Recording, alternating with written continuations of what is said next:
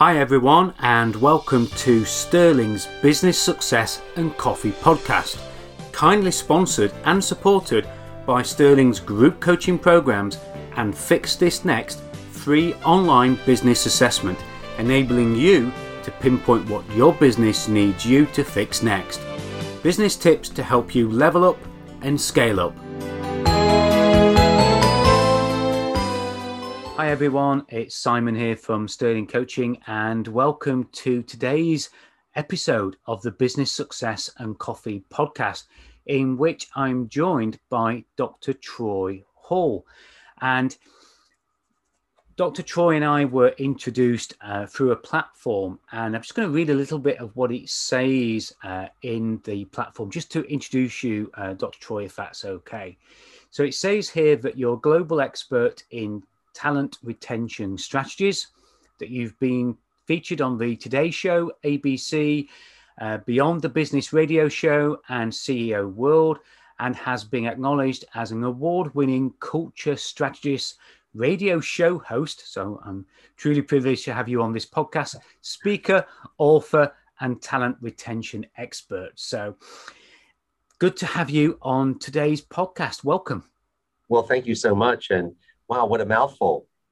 Yes, thank you. Yeah, well, at least there were no tongue twisters in there. It's always when people put the really long tongue twister words in there that uh, gets me going. You, you did really well. You enunciated everything. I heard it all. Good, good. Exactly the way I wrote it. Perfect. uh, before we get started about what we're drinking, just give us a little bit of a backstory into that introduction. What what led you to to that intro and that award-winning speaking author, etc. Just tell us a little bit more about that. Well, I think most of it started because my PhD is in global leadership and entrepreneurship. And it was important for me not to just have an academic degree, but to have one that was a degree of practice. Mm. And so through my career, I've had the opportunity to travel to 45 of the US states. I've been to over 60 countries and set foot in six continents. And of course, uh, my wife's favorite city is London in the United okay. Kingdom. And so we have visited that city well enough that when we see TV shows, we know exactly where people are. That's great. And it's it's interesting because if you ask many people in the UK, London isn't always their favorite city. And it's very much a favorite with the tourists. But actually, I love London. I love the connectivity. Um, yeah, all the cities that have an underground, you know, a subway that connects places where you can just get on a train, pop up somewhere is, is great for me. So yeah, I'm glad you like London. My favorite city actually in the world uh, is Toronto. So I've had businesses in Canada for over 20 years and I just love Toronto. Uh, there's something about Toronto that just connected with me and I love that to bits. So, uh, and you must definitely love the underground city there. Definitely, yes. Although I've I've never really explored it fully in winter. I've, I've got there, you know, a little bit when it's turned cold, but not really in the midst of winter. So, thinking about what we're drinking today, Dr. Troy, um, I've got my traditional coffee. Um, tell us a little bit about what you're drinking and why. Well, today I'm drinking uh, a juice. And this is because my wife and I chose to really adopt a very healthy lifestyle. And so we do juicing. And so my uh, concoction today is apple, uh, apples and carrots and ginger mixed with a little bit of lemon. Yeah, see, I love ginger. I mean, to me, anything hot or cold should always have a little bit of ginger in it. Yeah, I, I have lemon and ginger tea, uh, so I love ginger. So that must give it a little bit of a kick then. It does, and it also helps for indigestion, which is really good. Uh, we discovered this uh, during one of my trips through Africa, and when we were on the safari, and you know, really was riding in the in the jeep, and was a little bit of you know, my stomach was not quite feeling well, and yeah. one of my other colleagues said, uh, "You should try ginger," and actually had you know, fresh ginger to try. And I was like, oh, I'm hooked. This works really yeah. well. Yeah. And it's interesting, isn't it? Because, you know, the Far East, nearly everything that they cook has some, you know, scope of ginger in it as well. So they really understand that digestive benefit of ginger. So tell us a little bit about how you juice. You know, is there a particular uh, way that you produce a juice. Yeah, I, I, always remember buying. I went to see Tony Robbins way back in 2005, and he got me on juicing then because of the the last day, which was a nutrition day. and I bought a Jack LaLanne uh, power juicer because that was the one that Tony Robbins recommended. So I managed to find one on the internet, and yeah, it, it it was great juicer, but my wife hated cleaning it out because I was always the world's worst culprit and leaving all the pulp in the juicer. So tell us a little, I'm intrigued. Tell us a little bit more about how you well, juice. So I'm a I'm the consumer of the juice. My wife is the preparer of the juice. And so she ah. handles all that cleaning. And you're right, there's a lot of pulp and things to clean with it. I don't even know what brand we have. All I knew is that I had to pay for it when it came to me from Amazon. So, oh, uh, you know, and, and I help uh, with uh, the grocery purchases and sometimes washing the apples sure. and cleaning the carrots to, to do that. But uh, we have uh, smoothies and all sorts of things that happen with it. Uh, freeze the bananas, and then you can put the bananas in. It's Definitely. cold, and then add your additional fruits with it, and other like almond milk or some other type of you know liquid substance you want to, to add to it. And then yeah. she has certain um, I I guess they're flavors. You know that there's mm. uh, milk milk thistle, I believe she adds, and some other ingredients that that actually enhance the flavors of the uh, of the juices that we have. So yep. So so basically uh, a juice a day, sort of like yeah. uh, having an apple a day, but in this case, there's two in the juice. Yeah, absolutely. Yeah, and it makes such a difference to your energy levels, to your health generally, doesn't it? So it definitely has nutritional benefits. Definitely. Oh yeah, really. And you know, and not to um, you know make myself out better than others but i have a very positive attitude in life. And so um, you know i'm feeling healthy about things. And i've had people tell me that even on my down day i am actually more optimistic than most people are on their day. Yeah yeah. Uh, and and that's great to hear. And i'm intrigued listeners you can't see um, obviously what uh, dr troy has behind him there but he's got a book on there which we might share a story a little bit later on. But the book is intriguing me because the the word that's on there, which I'm sure we're going to come to, is interpreted different ways here in the UK to perhaps it, that it is in North America. And I know that very well when I had a guy from uh, the Canadian Spa Company from to- Toronto come over here to help me with quite a large show. And uh, he used that term in a hot tub which really, really upset the English lady that was uh, in the hot tub. So we'll we'll talk about that a little bit later oh, on. You're teasing. You're teasing the listeners. yes, I am. I am definitely. Listen, definitely. listen in for this special announcement. That's right. Yeah, definitely. So thinking about your your own business um, and your own organisation, I always find it useful for the listeners to um, find out what you know, the guests are actually being up to. So, what's been something significant uh, that you've been working on in your own business, your own organization? Well, most of the work that I do is all stemmed from the book I wrote, which was a best selling title called Cohesion Culture Proven Principles to Retain Your Top Talent. So, my dissertation was in group dynamics with an emphasis on cohesion. And when I began to think about the consulting and executive coaching work that I could do in the marketplace, I did a little research. And what I found is that most of the information in the area of business and employee development was really around acquisition or in the training area. Very little attention was actually devoted to talent retention. And what I recognize through leadership is that the individuals who are most responsible for retaining talent in a company are the leaders. And so mm. you can have HR strategies and practices that support the culture of the organization, but it is the interactions of the leader every single day that will determine whether the, the team works together or not. And because sometimes we tend to want to observe and put our own uh, empirical observations into play and interpret them, I thought it might be a good idea to take the research and give individuals a strategic framework by which they could say, if these items are present, would I have a cohesion culture? And the answer is yes. And those three elements are belonging, value, and shared mutual commitment. So my work is guiding leaders through organizations who want to thrive in a workplace that supports and focuses belonging, value, and shared mutual commitment. And the good news about this is that cohesion is a causal phenomenon not correlational. So if cohesion is present in your organization and we can test for it, then you get performance. And you get that performance in all stages of the group activity. That was part of my dissertation, part of yeah. what my hypothesis uh, proved. And then when you have that level of performance, you get engagement. And what you want in the level of engagement as an organization are your employees who are committed, who are loyal, who will go the extra mile, who will help mm. someone else out, who are energetic and enthusiastic. And sometimes we observe some actions that the employee takes and goes, wow, that's an engaged employee. But to truly have one that's engaged in supporting your culture and invested in your culture, you need to establish cohesion as your baseline first. When you do, cohesion causes performance, which causes engagement. And I, and I can almost I can feel all the listeners nodding their heads as you describe the kind of person that we want there.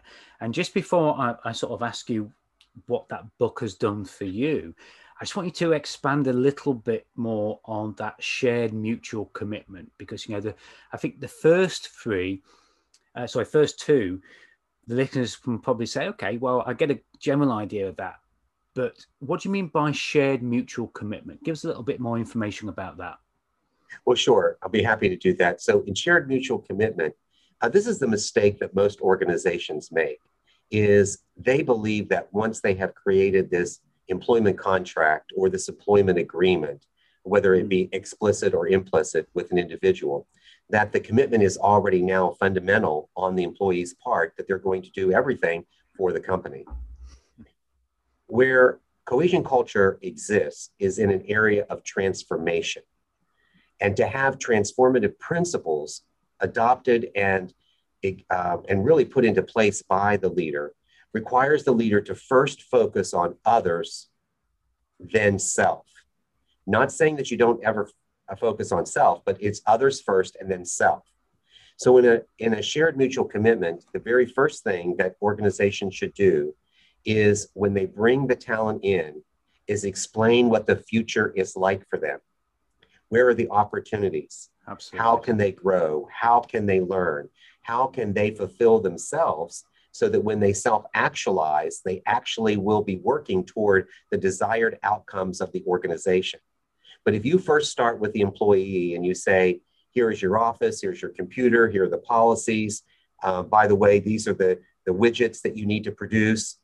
And everyone, and even though we we've had that conversation, we're very nice about it, the reality is is that there's been nothing mutual in it for the employee and how we take care of our employees determines how our employees take care of our consumers. So you build your brand through your culture from the inside out. And although you can say great things on the outside if it's not true on the inside then it really doesn't matter.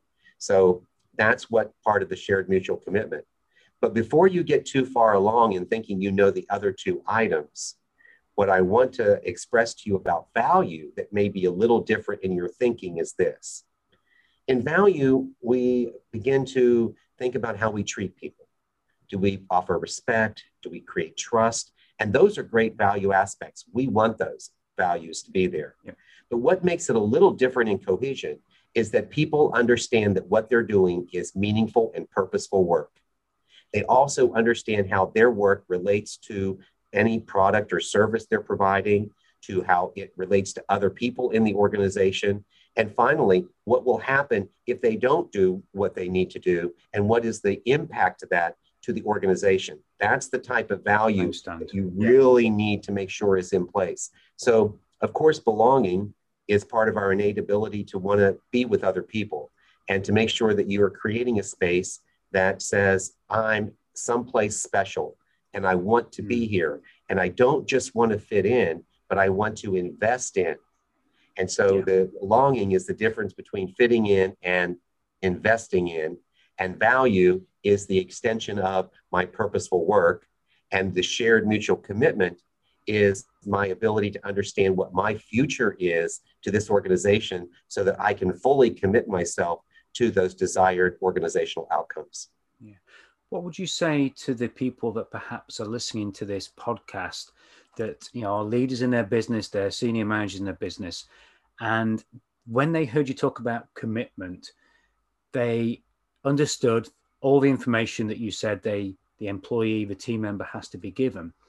But there will be a thought process going through their minds that, you know, I've employed this person, I'm paying them a salary, I expect them to commit to doing the role, doing the work that I'm actually paying them for. Because very often that's about as much of a mutual commitment as they expect. I pay you money, you do the job that I employ you to do. What would you and say to those say, people? Well, first of all, I guess basically, if we were doing a consulting, I would say, how's that working for you? Hmm. Because the reality Great is, question. It, it may not be working very well. And here you are building an entire strategy around a structure that is flawed. So, yeah. what we know is that the structure is flawed. There's enough evidence and, and research to support that. Uh, generally, if again, if you are treating employees in that fashion, then what you have done is you have created what I would refer to as a transactional mindset, meaning that the individual is now more of a transaction than they are part of the transformation. And organizations to truly take themselves to the next level have to always be about transformation. And organizations change and individuals resist change. But when they understand the future that's involved with them, they are more likely to accomplish the change. And if you are taking care of the employee, much like the way you would take care of a guest in your home, then the byproduct that you receive would be far greater than if you didn't. Yeah. Now, for those naysayers out there, may I just say this is not perfect. Nothing is perfect, but it is proven to be extremely effective when you put something like that in place. But you can't account for anomalies or outliers or for individuals. Exactly. And, and, and, and part of this discovery that leaders would have is really determining the difference between will and skill. They may have an employee who has great skill, but has no will. And what I coach and, and counsel individuals on is choose for will first and then supplement oh. skill later. I can teach anyone to do things that has a defined process and a training program but I can't train them to be good people. They have to will that upon themselves. They have to be, they have to have these characteristics. And so in the book, Cohesion Culture, I broke it down into three simple acts for each uh, organization to review. Act one has the first two chapters devoted to leadership. If the leadership is not right, then doesn't matter what you're going to do. It's not going to happen. Completely agree. The culture is the next act, and it's about how do you build the culture? Those are there's two chapters for that. Then the final act of the book is bringing it to life. It's bringing the talent retention model to life, allowing you to see and experience some uh, proven things that have happened in industries, specifically uh, ideas that you can put into uh, effect immediately, and they can have an outcome. Sure. So I was just gobsmacked there because you're absolutely right. I see so many businesses who completely ignore the the willingness of an employee right from the interview stage of whether this potential employee uh, is actually going to step up to the plate and be willing to do what is asked of them. It's such a flaw in many many recruitment processes, isn't it? You know, and I, I'm just gobsmacked that we see so many people make the same mistake over and over again. They might have employed hundreds of people, but they still keep repeating the same mistake. They recruit for skills first. Yeah, it's uh, what we call the definition of insanity doing the yes. same thing over and over again and expecting a different result. Exactly. Yeah. Yeah. And we, well, we think the people are going to be different, won't we? So we think that different people will give you a different result, but the same process of recruiting for skills will give you the same result. Yeah. And if you just alter that, you could apply that theory that you just said that the people will be different. But the reality is, is that people are not necessarily all that different.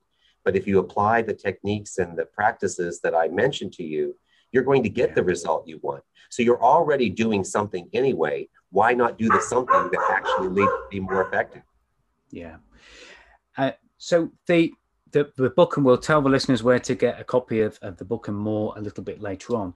Uh, but how has it been since the book was published then what has it meant to you what doors has it opened and what difference has it made you know some of the listeners might be either established authors budding authors uh, what what kind of difference has it made to you well the first thing that i would say to even someone who was thinking of writing a book uh, certainly if you've already written one, I hope you would have followed at least some of this thinking that the book that you write, especially the first one you launch, is more likely going to define your authority voice within the marketplace. This is where people will think of you and how you'll be known. And for anyone who thinks that today in releasing books that it's about the money you make from selling the book, then you're hmm. gravely mistaken. The money you make is from the opportunities the book provides. It provides, in some cases, proof that what you're saying makes sense because people can read it, it's tangible, it has some background information to it. I mean, assuming, of course, that you didn't write fiction. Uh, if you wrote yeah. fiction, then of course that would be a different yeah, story yeah. altogether. Different, but podcast. in this, right? But in this case, you know, there's uh, there's evidence behind the information, so it becomes a great entry for me for clients uh, that maybe potentially for the future, I can send them a copy of the book. Say, hey, I'd like to send you a copy of my book. I'll let you have it. Of course, it was very helpful that it was a best selling title. Uh, that also works. We've distributed yeah. well over 5,000 copies of the book. Anyone who's written a book understands that most authors sell maybe 100 copies. So, yeah. you know, there is a, a, there's a great need for this because this topic is not prevalent in literature uh, that to talk about how you would retain talent.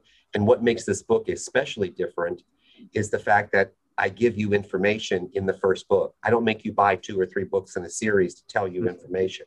I tell you what you need to have in this book. I'm confident enough that you can use that information to understand that it works. Then you need someone like me to help you go through that process to put that in place. And so when I work with a client, I take the strategic framework within the book, which is belonging, value, shared mutual commitment, and we overlay that strategic uh, framework to the organization. And we start to examine in the areas of belonging, value, and shared mutual commitment where are you doing? How are you doing? I also have a culture assessment tool that I can provide to organizations to say, let's do a benchmark of your culture before we do any activity so that you can measure the results of the activity later. I can give you some empirical observations that you and your team should be making for the next two to three weeks before we even put any of this stuff in place so that your mind is geared toward what you're supposed to be looking for, as opposed to me just assuming that you'll know where to go. Yeah, sure. So thinking about um, the the extraordinary results that I'm sure this book gives businesses uh, and what they can achieve by implementing these these three aspects of uh, cohesive culture.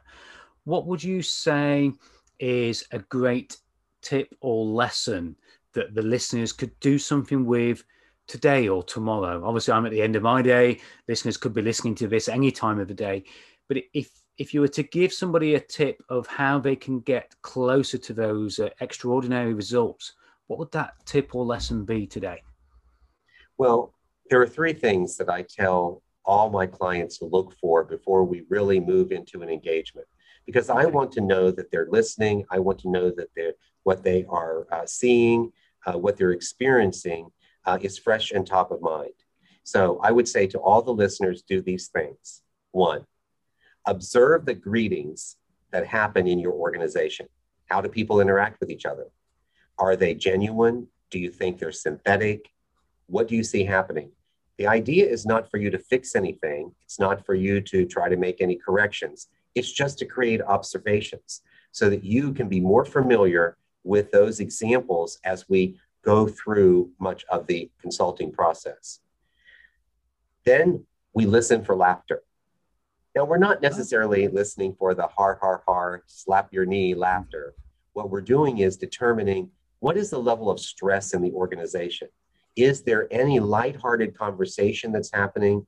Is there some general fun and good camaraderie and nature between individuals? If that's the case, make note of it. When does it happen? How does it happen?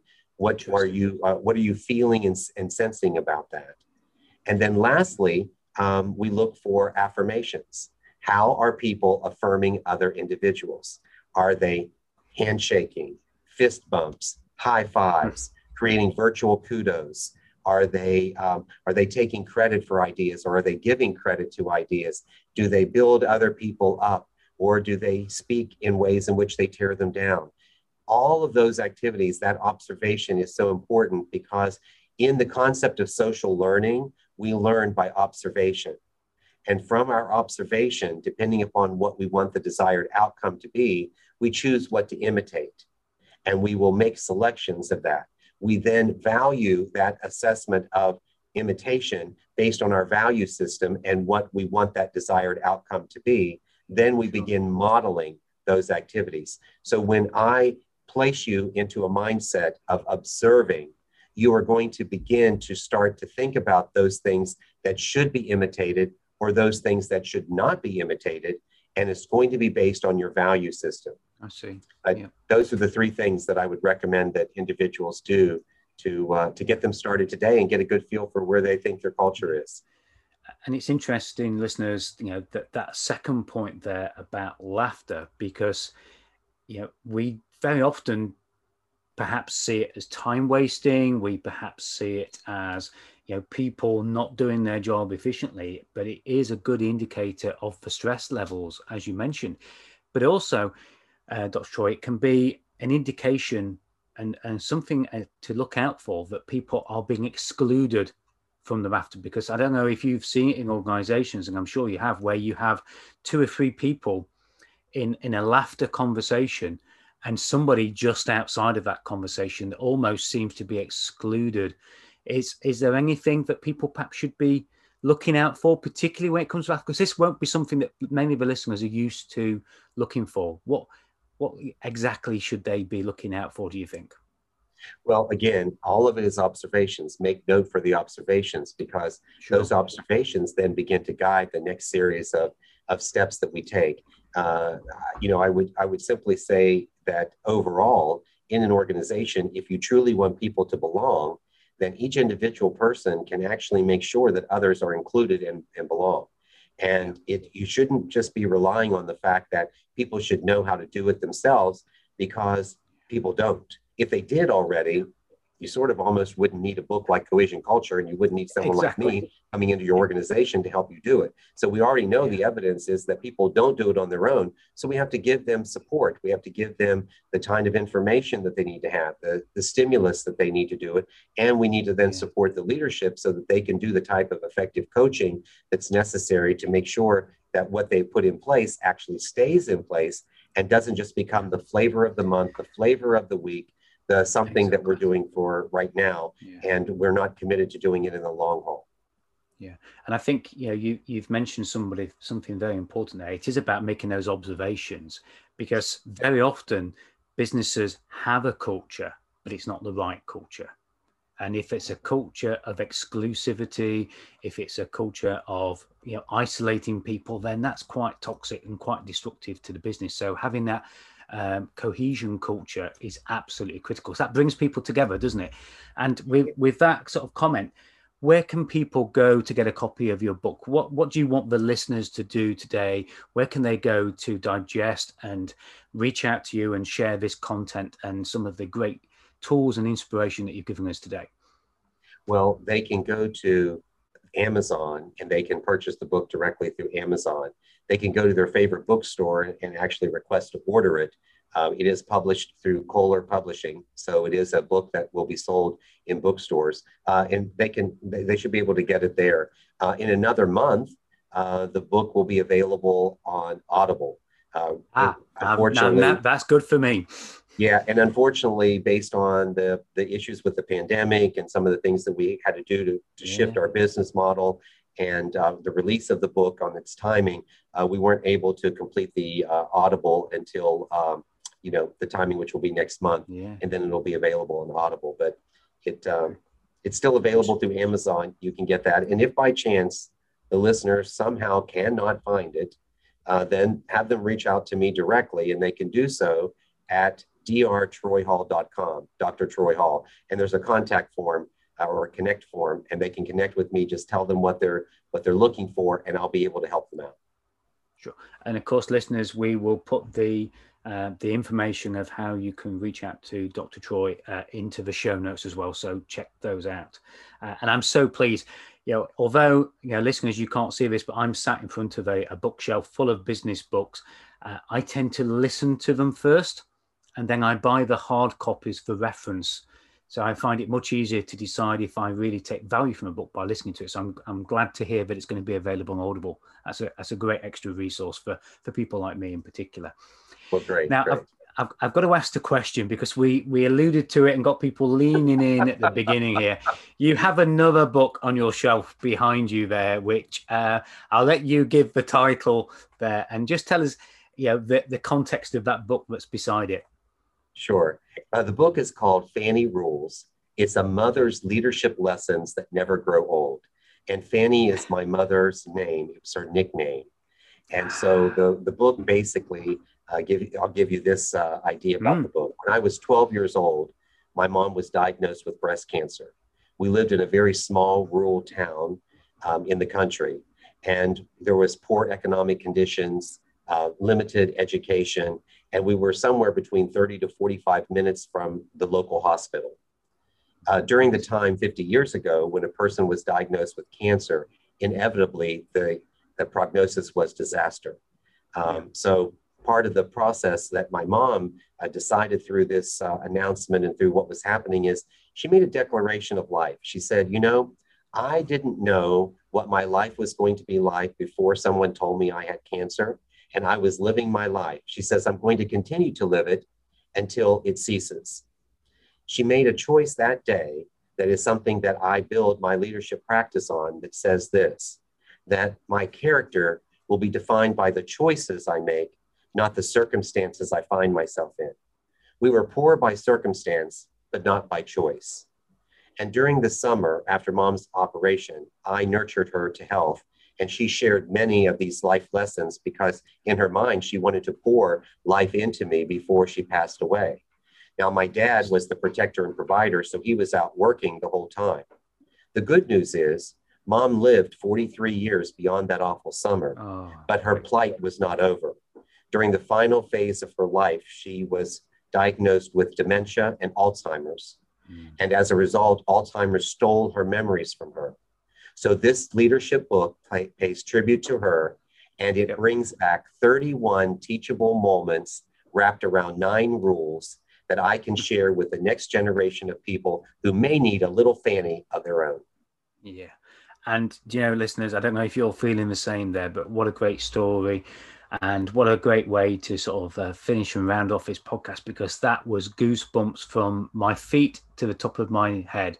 And uh, yeah, thank you very much for sharing that. And yeah, I lost my mum last year and you know she suffered dementia for quite a few years and yeah i just wish yeah i'd have gone through the same process you know as you were saying that it made me reflect you know how much of that could i capture i had conversations with her in the last few months of her life that yeah, probably even I will forget one day, and I've got no brothers and sisters to pass it on to. So what a great, great way. Uh, well, Fanny, Fanny is the star of the show. She's the star of the book, and yeah. my proceeds of the book benefit the Alzheimer's Association. Oh, and here's good news for you: this one is on Audible today. Great. Well, that's it. That as soon as I hang up this call, I'm going to go and get an Audible version of that. Great. So, so we've got two books. Then we've got uh, Cohesion Culture and we've got Fanny Rules, and they're both uh, listed as published, you know, and, uh, and, and authored by you. So that's Dr. Troy Hall. Yes, thank you very much yeah. for bringing attention yeah. to this. I appreciate it. Yeah, yeah, great.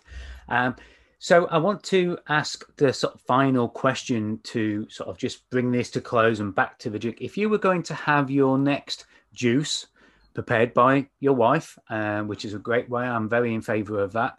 Uh, where would you have what dream location might that juice be absolutely uh, drank with with your wife where, where would you have that juice well now if you go back to the beginning of the story then mm. i would tell you that we would have that juice in the london eye and we would add oh. the champagne to it because we would be taking the champagne tour in the english eye which we have done multiple times and it never changes. And although I've mentioned to you before that she loves London, we have mm. been through the United Kingdom countryside. We've been to the Cotswold. We have been to uh, Stonehenge. We have been to Bath. We've been to, um, you know, Salisbury. We've been to a number of these small, beautiful towns that are located yeah. in that area. But she just loves the architecture. She loves the landscaping, and she yeah. really loves, you know, interacting with the people, um, you know, of the United Kingdom. And so that's one yeah. how it's turned out to become her London favorite space.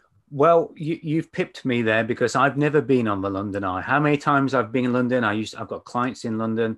Um, so when you last came to London, was the Shard, you know, the big glass building, was that actually uh, finished and erected when you last came to London?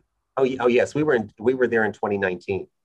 Ah, okay. We, and we would have been there in 2020. We've been there like 10 or 12 times. We would have, yeah. we're, like I said, we know the city so well almost yeah. that we kind of yeah. say, oh, I know where that is, and oh, I know that, and yeah. it's uh, you know really just a, a it's a, just a nice little treat for us yeah. uh, to be able to do that. And we have colleagues and, and, individuals that we know, friends in the city, so it's great for us to come Perfect. back and visit. But here's the good here's the thing about it: we didn't know any of these people when we first started, right?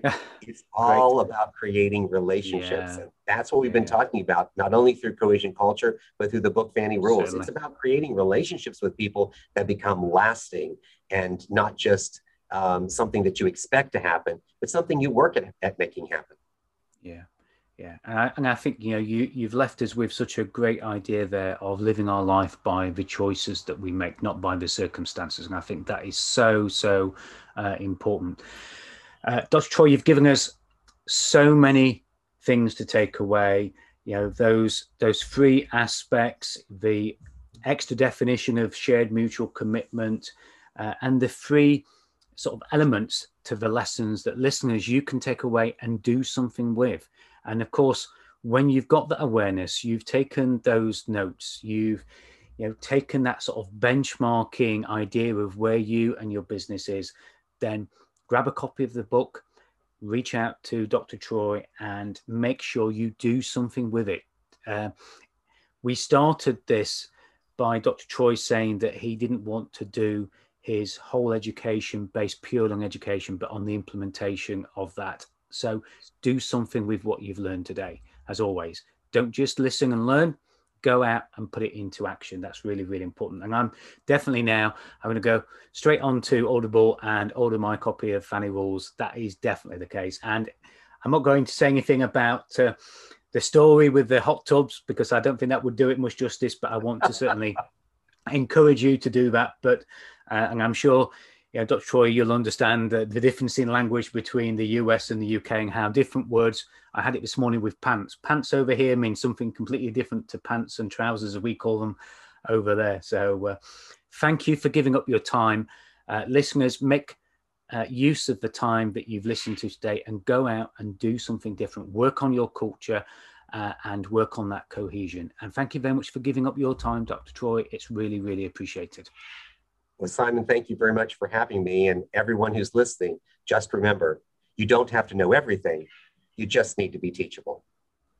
Exactly. Yeah. Perfect. What a way to end the podcast. And as listeners, you know, this is part of my mission to help people be more aware, better educated, and accountable. So go out there and do something with what you've learned today. That's what I'm going to finish off there. And I look forward to having you on the next podcast. Bye for now.